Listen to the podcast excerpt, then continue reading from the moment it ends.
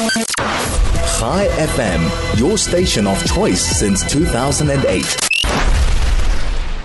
And one of the things that I said after being in Israel last week is I felt that it is a nation traumatized, and you look around, and in many ways it looks normal.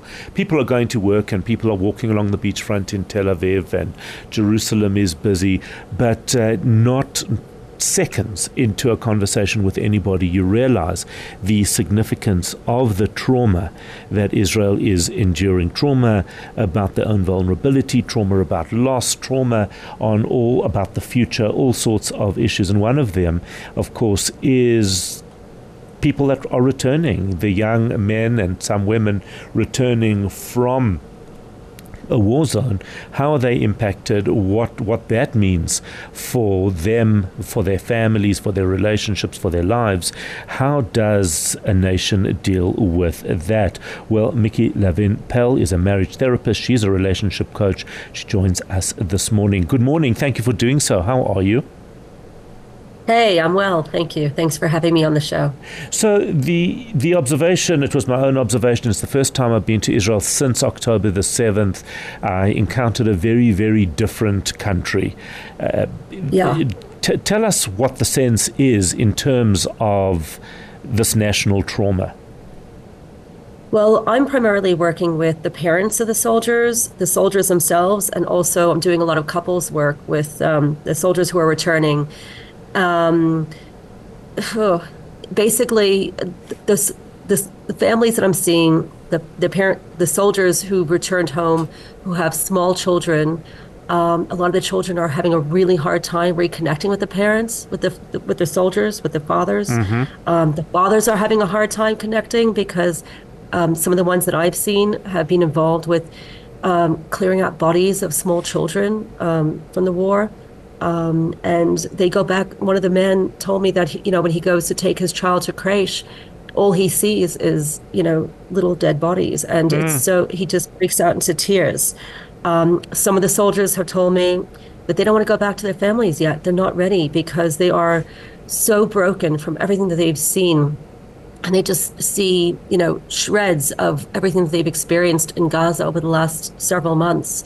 And they just want to sit on a beach and do nothing and um, it's really hard because you know their wives have been waiting at home, holding down holding down the fort, and they've been you know praying for their husbands to come home every day, and all they want is to just go back to some sort of normalcy, but there is no normalcy.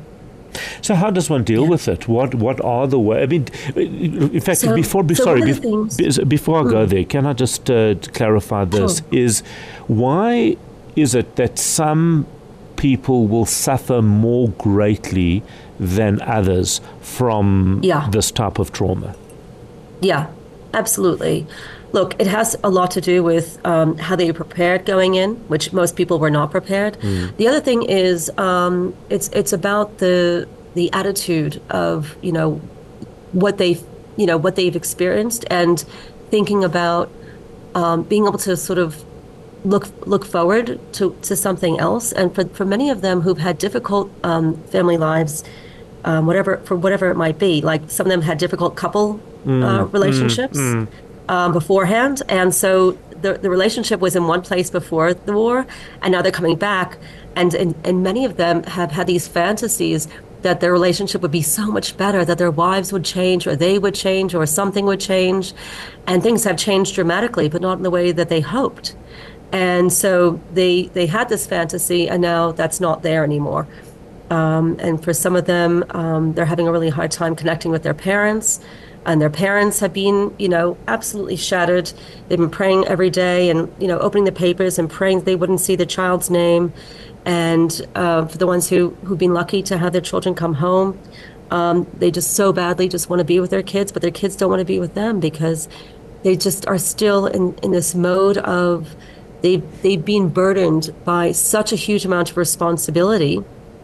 Um, and now they just kind of need to just totally have this freedom that they mm-hmm. can't mm-hmm. have because now mm-hmm. they've gone from being this war zone to having to be home, to be parents, to be uh, to, to work, um, for those who have work to come home to or to go to university. I mean, some of them are, So, you know, because it's not ADHD really- plus, plus, Yeah. I mean, uh, because life isn't that. Life isn't without uh, without burden. You have rea- you have responsibilities, even if it's getting up and getting dressed in the day. There are always things that, that you absolutely have to do, and I would Yeah. imagine all they want to do is is in a way check out for for a Yeah. while. Mm. Is Um, some Yes. some people are. I mean, it's also about trying to see some sense of control, right? So, and and you can't feel in control, and that's probably the biggest no. issue. Right. So a lot of them are trying to just see some sort of control at work because work is something that they have some sort of control over, whereas people are a lot less controllable, or they aren't. they're not people. They're not things you can control, and you can't control relationships. And you spoke And, um, about ADHD and, and trauma. Um, uh, you know, I, I unfortunately a number of years ago had a number of uh, of of uh, incidents, criminal incidents, and they happened quite close to each other. It was so it became a complex trauma, and I became very hyper vigilant um, in terms Hmm. of uh, in terms of PTSD. I would imagine this is something, especially after Yeah. having been in a war zone for some months, where vigilance uh, literally saves your life. Uh, this must Yes. be also a real factor there. Yeah, absolutely. I mean, definitely looking over your shoulder, look, constantly worrying about what's going to happen to to the people around you. And I think in some ways, w- the way that a lot of these soldiers have have dealt with this is, in some ways, because they have, they're so fearful that, that their children or their wives can be taken away from them. In a, in a way, mm. they kind of disconnect from them, so that they don't love them too much. So that if God forbid they do lose them, they don't feel the pain mm. as much. So, what is the process? I would imagine it's not the same for every person, but more I mean, or less. Obviously, yeah. Mm. I mean, so so the couples, so there's the individual work that needs to happen, right? So the soldiers themselves need to do work um, individually to really process a lot of the things that they've done, and some of them some of them have been through wonderful therapy just after. Just the the group therapy has been very very beneficial, but a lot of them do need ongoing uh, trauma therapy. And um, and the, you know, in an ideal world, everybody would be getting therapy right now. Um, I'm trying to provide um, group therapy for for the parents of the soldiers, and I have been since October the seventh. Um, that's that's been a very very challenging thing because the mothers are mostly processing, the fathers a lot largely are not.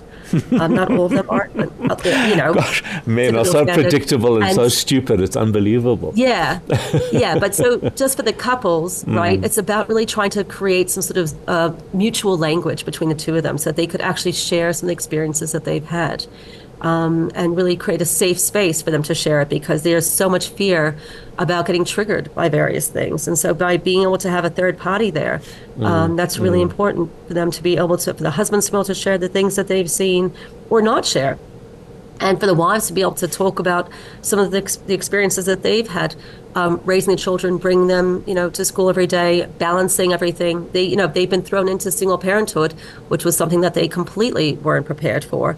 You know unlike a divorce or a separation where you have you know generally you have some sort of preparation. There's no no preparation to become a single mom for five months.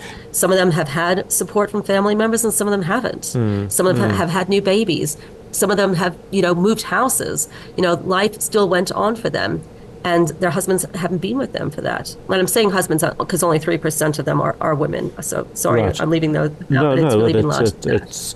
Uh, does the army provide uh, any form of assistance to those leaving the you know the war So- zone?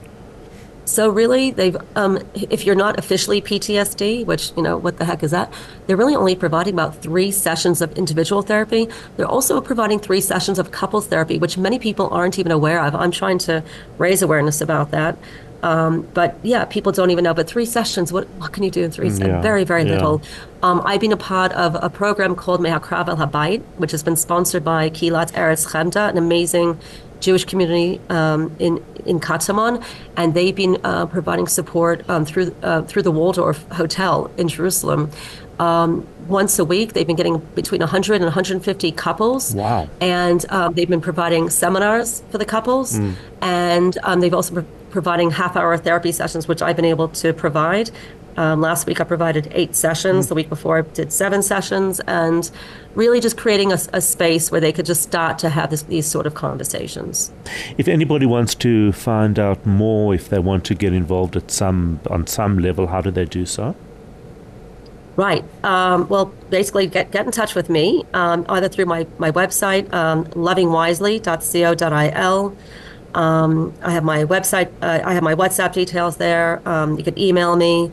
Um, That's probably the best and, thing is go uh, to your yeah, website and Facebook page, and and take all it that sort of stuff. and just give us that Yeah. name one more time in case somebody missed it. So my website is Loving Wisely. Um, you can also find me on my, my Facebook page, Micki Lavin Pell, Loving Wisely, and happy to provide any details. Micki Lavin Pell, thank you for taking the time to speak to us and keep doing the very important work that you are doing.